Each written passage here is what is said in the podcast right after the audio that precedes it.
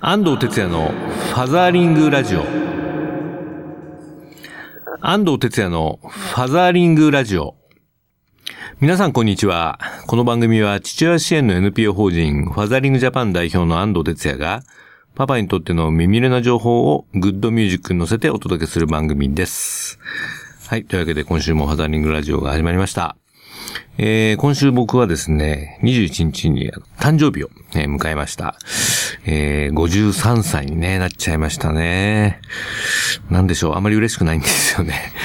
あの、たくさん Facebook 等でね、あの、おめでとうのメッセージもいただいたんですけれども、まあ、嬉しいというよりもなんだかな、こう、まあ、よくここまで来たなという感じもありますしね。まあ、あの、父親っていう観点では、えー、かつては53歳って言うとね、もう子供は社会人になってるっていう感じだったんですけども、えー、我が家まだね、小学2年生がいたりしますもんですから、えー、まだまだ年を取れないぞと、えー、これからもね、頑張んなきゃなーなんて思ってた、まあ、バースデーでした。はい。えー、10月生まれの皆さんもね、おめでとうございます。えー、ファザリングラジオではツイッターも受付中です。ご利用の方は、ハッシュタグ、シャープ84に FM をつけてつぶやいてください。それでは今週も30分間よろしくお願いします。この番組は少子化問題の解決を目指す一般財団法人ワンモアベイビー応援団の提供でお送りいたします。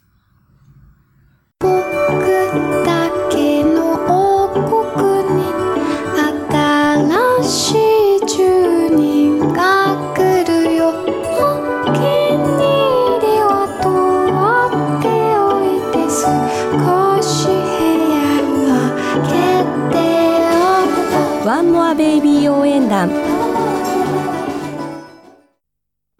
ァザーリングラジオ FM 西東京からお届けしています。ここからはインフォメーションのコーナーです。このコーナーで子育てに関する、まあ、ニュース、トピックスなど、パパたちに知ってほしい最新情報をお届けしています。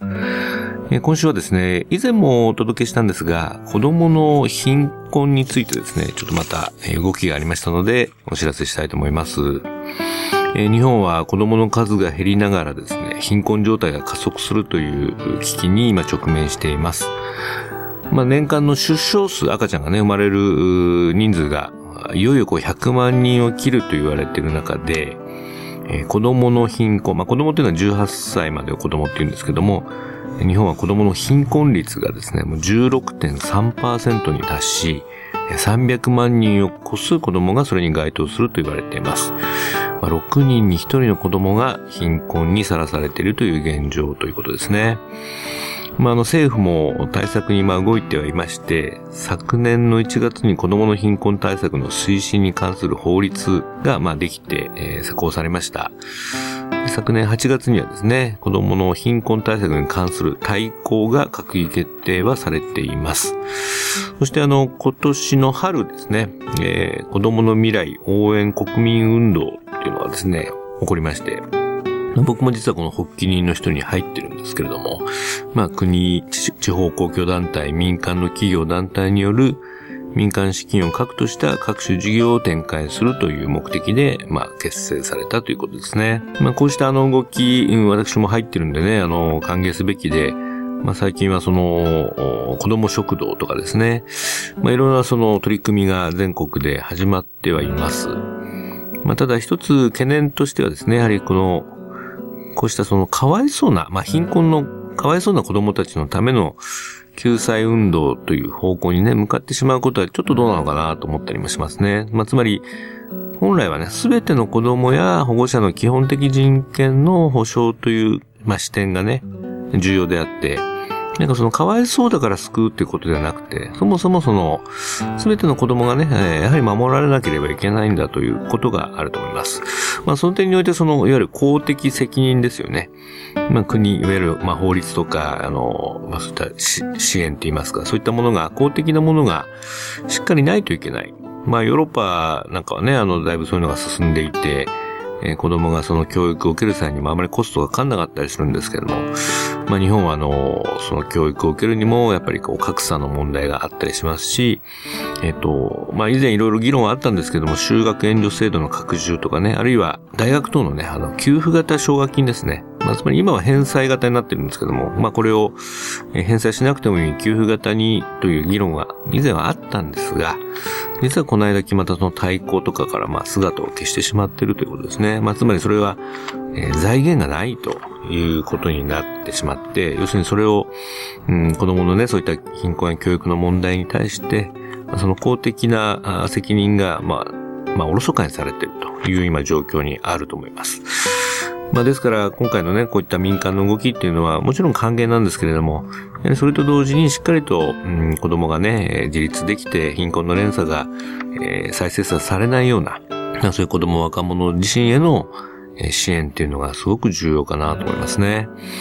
あと、ま、特にあの、一人や家庭の貧困率はもう50%を超えても先進諸国中最悪と言われてますよね、日本はね。えー、一人や、ま、シングルマザー、シングルファザー、えー、就労率はね、非常に高いんですけれども、その、それと比べて、ま、所得が低く貧困率が高い。えー、働くということが貧困をね、あの、ま、緩和してないというふうによく言われます。まあ、当事者の自助努力はね、限界に達してるんじゃないでしょうか。それから、あと、児童扶養手当をね、えー、ま、第一子は、えー、4万2千円かな、出るんですけれども、あの、子供が複数いると、第2子から5千円、第3子は3千円とですね、どんどん減っていってしまうというような、あれ？と思うようなね、こういう制度もあるんでね、こういったことにも、えー、声を上げていきたいな、というふうには思っています。まあ、ですから、子供の貧困対策についてはですね、まあ、進んではいるんですけども、もう少し公正なものとしてね、えー、全ての子供の笑顔のために、えー、機能する。まあそういったことを、我々 NPO もね、えー、どんどん声を出していきたいですし、ぜひ、あの、リスナー、リスナーの皆さんもですね、この問題について、えー、考えていただきたい。まあ自分のね、子供だけが幸せな社会はないですから、えー、こういった状況に置かれている子供たちに対して、まあ、目の前の支援も大事ですけれども、そういった公的支援を求める声っていうのを、ぜひ皆さんで強めていけたらな、というふうに思っております。はい、今週のインフォメーションコーナーは、えー、子供の貧困について、えー、さらに深く考えてみました。アザーリングラジオ FM 西東京からお届けしています。ここからはソーシャルカフェのコーナー。日本には社会的な課題がいろいろありますがそれを何とかしたい。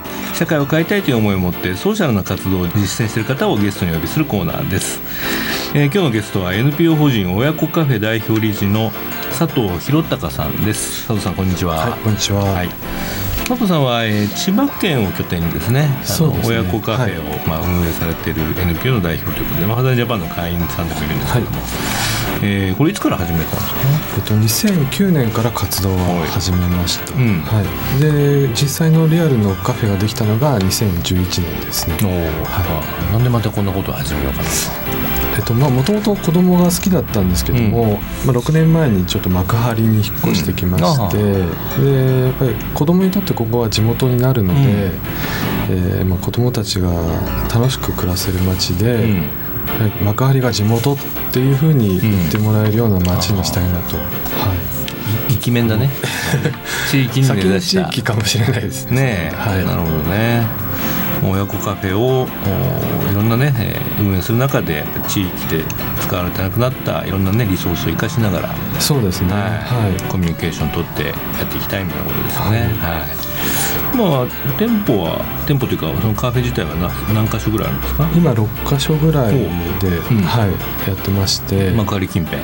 幕張千葉市がほとんどですけどね、はい、それを、えー、全部自分で見てるえっとまあ私はプロデュースというか、うん、はいあのー、まあ、導入の部分をお手伝いして、うん、えー、あとはまあ2009年から活動してますので、うん、えー、まあ、いろんなあの運営のアドバイスとかつながりを、まあ、作ってっていう形でそれぞれはもう本当独立であなるほど。はい、雇ってるわけじゃないですね。そうですね。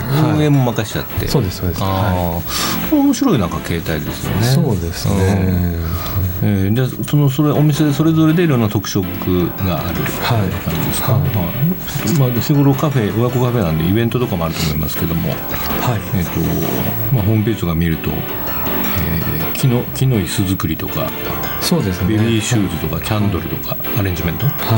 えー、とあと最近はあのーまあ、絵本の読み聞かせもうん。一応やってまして、あの幕張に未来屋書店さんというところがあはい。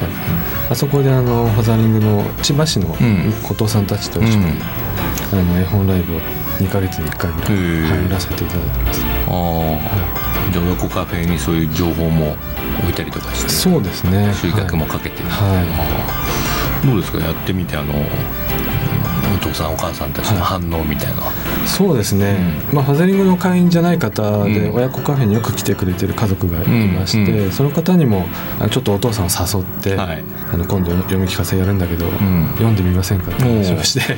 巻き込み型ですね、はい、恥ずかしそうだけどやってみるとそうですね。快感みたいな感じですか、はうーん。いまあ、娘さんも一緒に聞きに来てくれて、うんはい。楽しそうでしたね。大体お父さんねあの子供連れてってもなんか行くとこがいつも決まっちゃったりとかしてね。そうですね。なんでなんかこう行って会話ができるねパパ友がいるっていうのがいいかもしれないね。うーんそうですか。でもフットサルなんかもやってるの？これ。そうですね、うん。あのもともと,、えー、と長男が3歳の時に、はい。あのまあ、幕張に引っ越してきたんですけど、うん。子供と一緒にできるチームを探してたんですが、うんなくてですね、うん。大人のチームとか子供のチームはあったんですけど、うん。あのまあ、なかったので作っちゃおうということで、はい、地元の小学校の金曜日の夜がたまたま空いてたので、はい。えーとまあ、そこで始めたのが親子でフットサルっていう形ですね。それが親2000子が入ってゲームをするっていう感じそうですね、うん。はい、そこで、えーまあ、よちよちの赤ちゃんも、まあ、体育館でやってるんですけど小学校の、うん。まあ、その場にいたりとか、うん。はい、なるほど、まあ、金曜日の夜ですからねお父さんたちも。そうですね。すいかもしれませんね、えー今何人ぐらいいるんですかこ今未就学児で、ん。えー10人ぐらいで、うん。小学生が2 3 0人来てお父さんたちはやっぱりまあ5人ぐらい。れ5人ぐらいね、はい。まあコアメンバーとして。そうですね。あー。でもそういうことね地域活動した後になんかビール飲んだりとか美味しいかもしれな いそうですね。うん、そうですか、あとなんかこう難病指定患者の支援活動とも書いてありますか？あはい。えっ、と今は積極的にやってるのは、うん。あの二分脊椎症協会っていう、ん。まあ、協会があって、やっぱりいろんな難病があるので、まあ、どこを支援したらいいかってわからないんですけども、うん。たまたまあの知り合いがあのその二分脊椎症の方がいらっしゃったので、うん。えーまあ、車椅子の方が多い方、うん。歩けない方も多いんですけども、うん。まあ、一緒に健常者も障害者も一緒に、うん。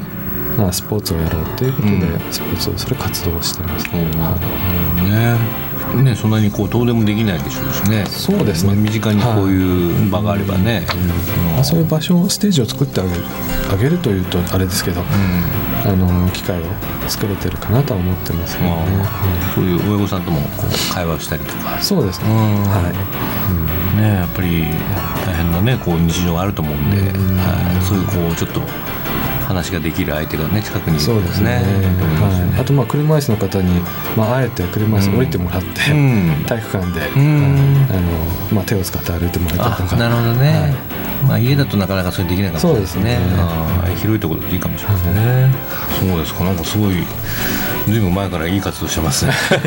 実はまあその親子カフェ作った時にハザーリングジャパン知ってれば、うん。うん。作ってなかったと思います僕本当に。あそうだ知らなかった。知らなかったんですね、えはい、で入ったのが去年だった割と最近ですよね。そうですね、うん。で入ったらあの杉山ジョージってうんいううん名前を発見して、中学高校のあ一個上の高校のサッカー部の先輩で。ああそうなんだ。おいまたね。ファザーリングで知りまた再会っていう、ええ まあなんかもともとつながってたのがねこういう同じテーマ、パパというテーマでね、はい。再会って面白いですね。ああでまあ佐藤さんはあのお子さんは何人？えっと、2年生の男の子と、うん。えー年少の男の子で1歳の女の子3人。あ1歳もいるんだ。っけそうですね。だからちょっと寝不足な顔。まだね1歳だと甘えてそうですね。ちょっと今鼻水が出てる状態で。この時期ね。はい。でも本業は建築事務所でしたっけ？そうですね。されていて、はい。はい。まあそのオフィスとこのカフェの幕張のカフェが同じところにある、そうですね、あなんかいいですね。働き方もすごくこうワークライフバランスが取れそうな感じでそうですね、まあ、その長男を仕事場に連れてきたかったっていうのがあって、大滝町っていう地うんがあるんですけど、うんそこの杉の木を持ってきて、あの店内に立ててるんですけど、ー。あと絵本を置いたりとかして、えまあ、そうすれば子供たち連れてきても遊んでてくれるかなと思って、あの作ったんですけど。そうですか、はい。なんか良さそうな空間ですね。僕も一回ちょっと行って絵本 絵本読んでみたくなりましたねまあねフェイスブックページとかにもねちょっと親子カフェのリンク貼っておきますんであありがねとうございます。興味ある方はぜひねあのお出かけいただきたいなと思います。けどこれ、ま、毎日やってるんですか？そうですね今は毎日開けています、あそうですか、はい。はい。やっぱ親子カフェだから昼間がメインですかねえっ、とまあ名前は親子カフェなんですけど、うん。今平日結構入ってくれてる方が、まあ、50代の方で男性で、あのまあ、レコードが趣味だったあれ？僕も50代男性で 音楽が趣味ですけど、はい。なのであのレコード鑑賞会とかあとちょっと面白いのは「バック・トゥ・ザ・フューチャー」のはいはい。上映会。をややりましたなるほどなるほど、ええ。まあ、年齢的に合ってますね。そう。よく子供がいないんですけどって言われるんですけど、まあ大体ほとんどの方は親はいるいたと思うので、なるほどね。はい。いいですね。なくてもまあ地域が親代わりになったりとかそうですか。できればいいなと、はい、わはいかりました。まあ、そんな佐藤さんからリスナーのね、お父さんお母さんにちょっと最後メッセージをいただきたいんですけども、はい。えっとまあ、本当に子供の成長早くて、うん。まあ、親も追いつけないぐらい早いのでこの時期をやっぱり逃してしまうともう戻ってこないので、あのー本当子供と一緒に遊ぶっていうことを楽しんでほしいなとなるほどはい、思います、ねはい一番上2年生だからね。うちも2そうですね年生いますけど、そろそろ終わりですからね。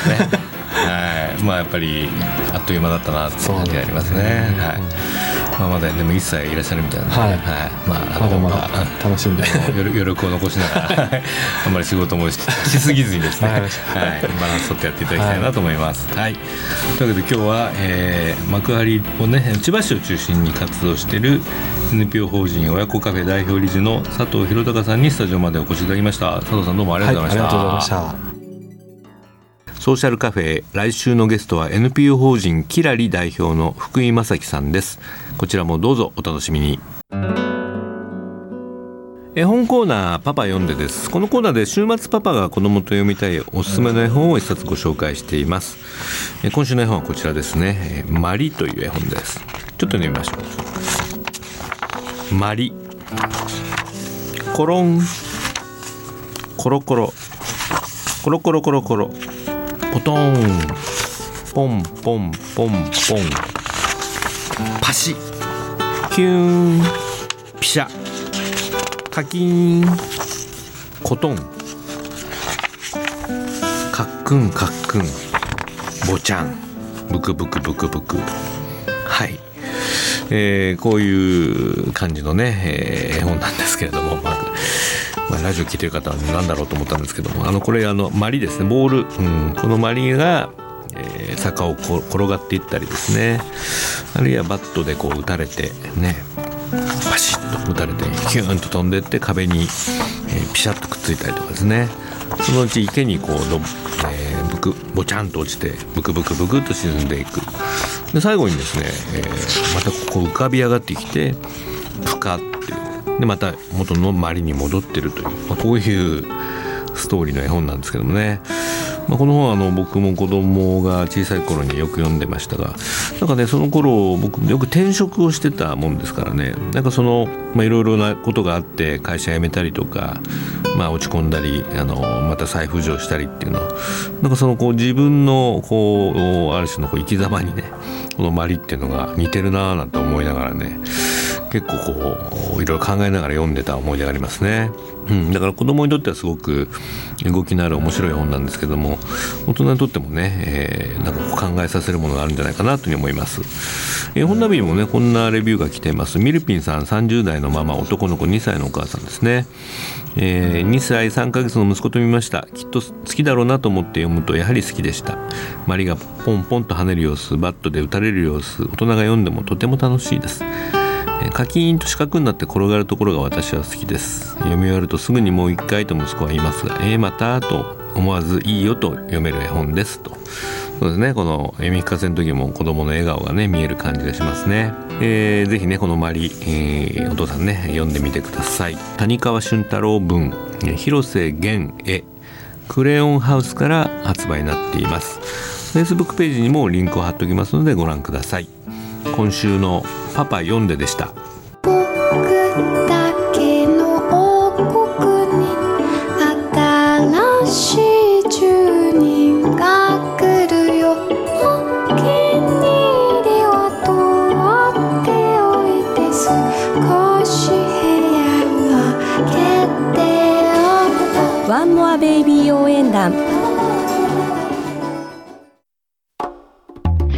ファザーリングラジオそろそろお別れの時間になりました。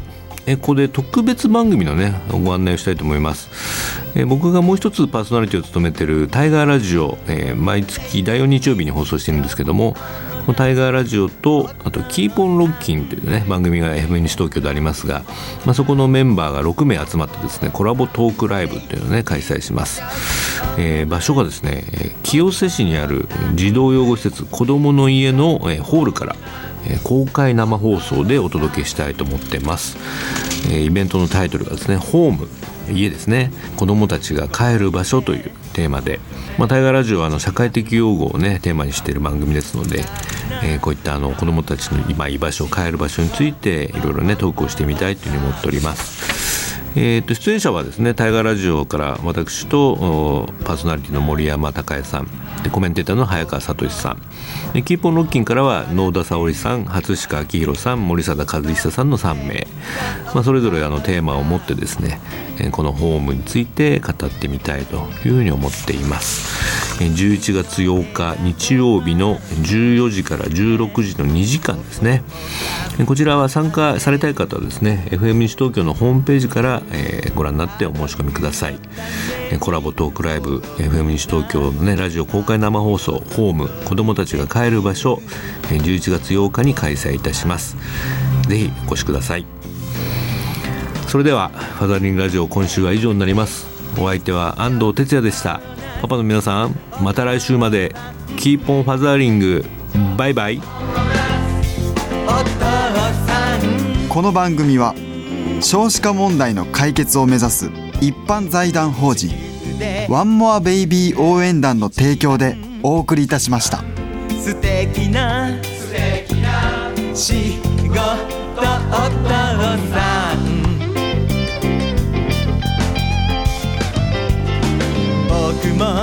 僕も。私も。私も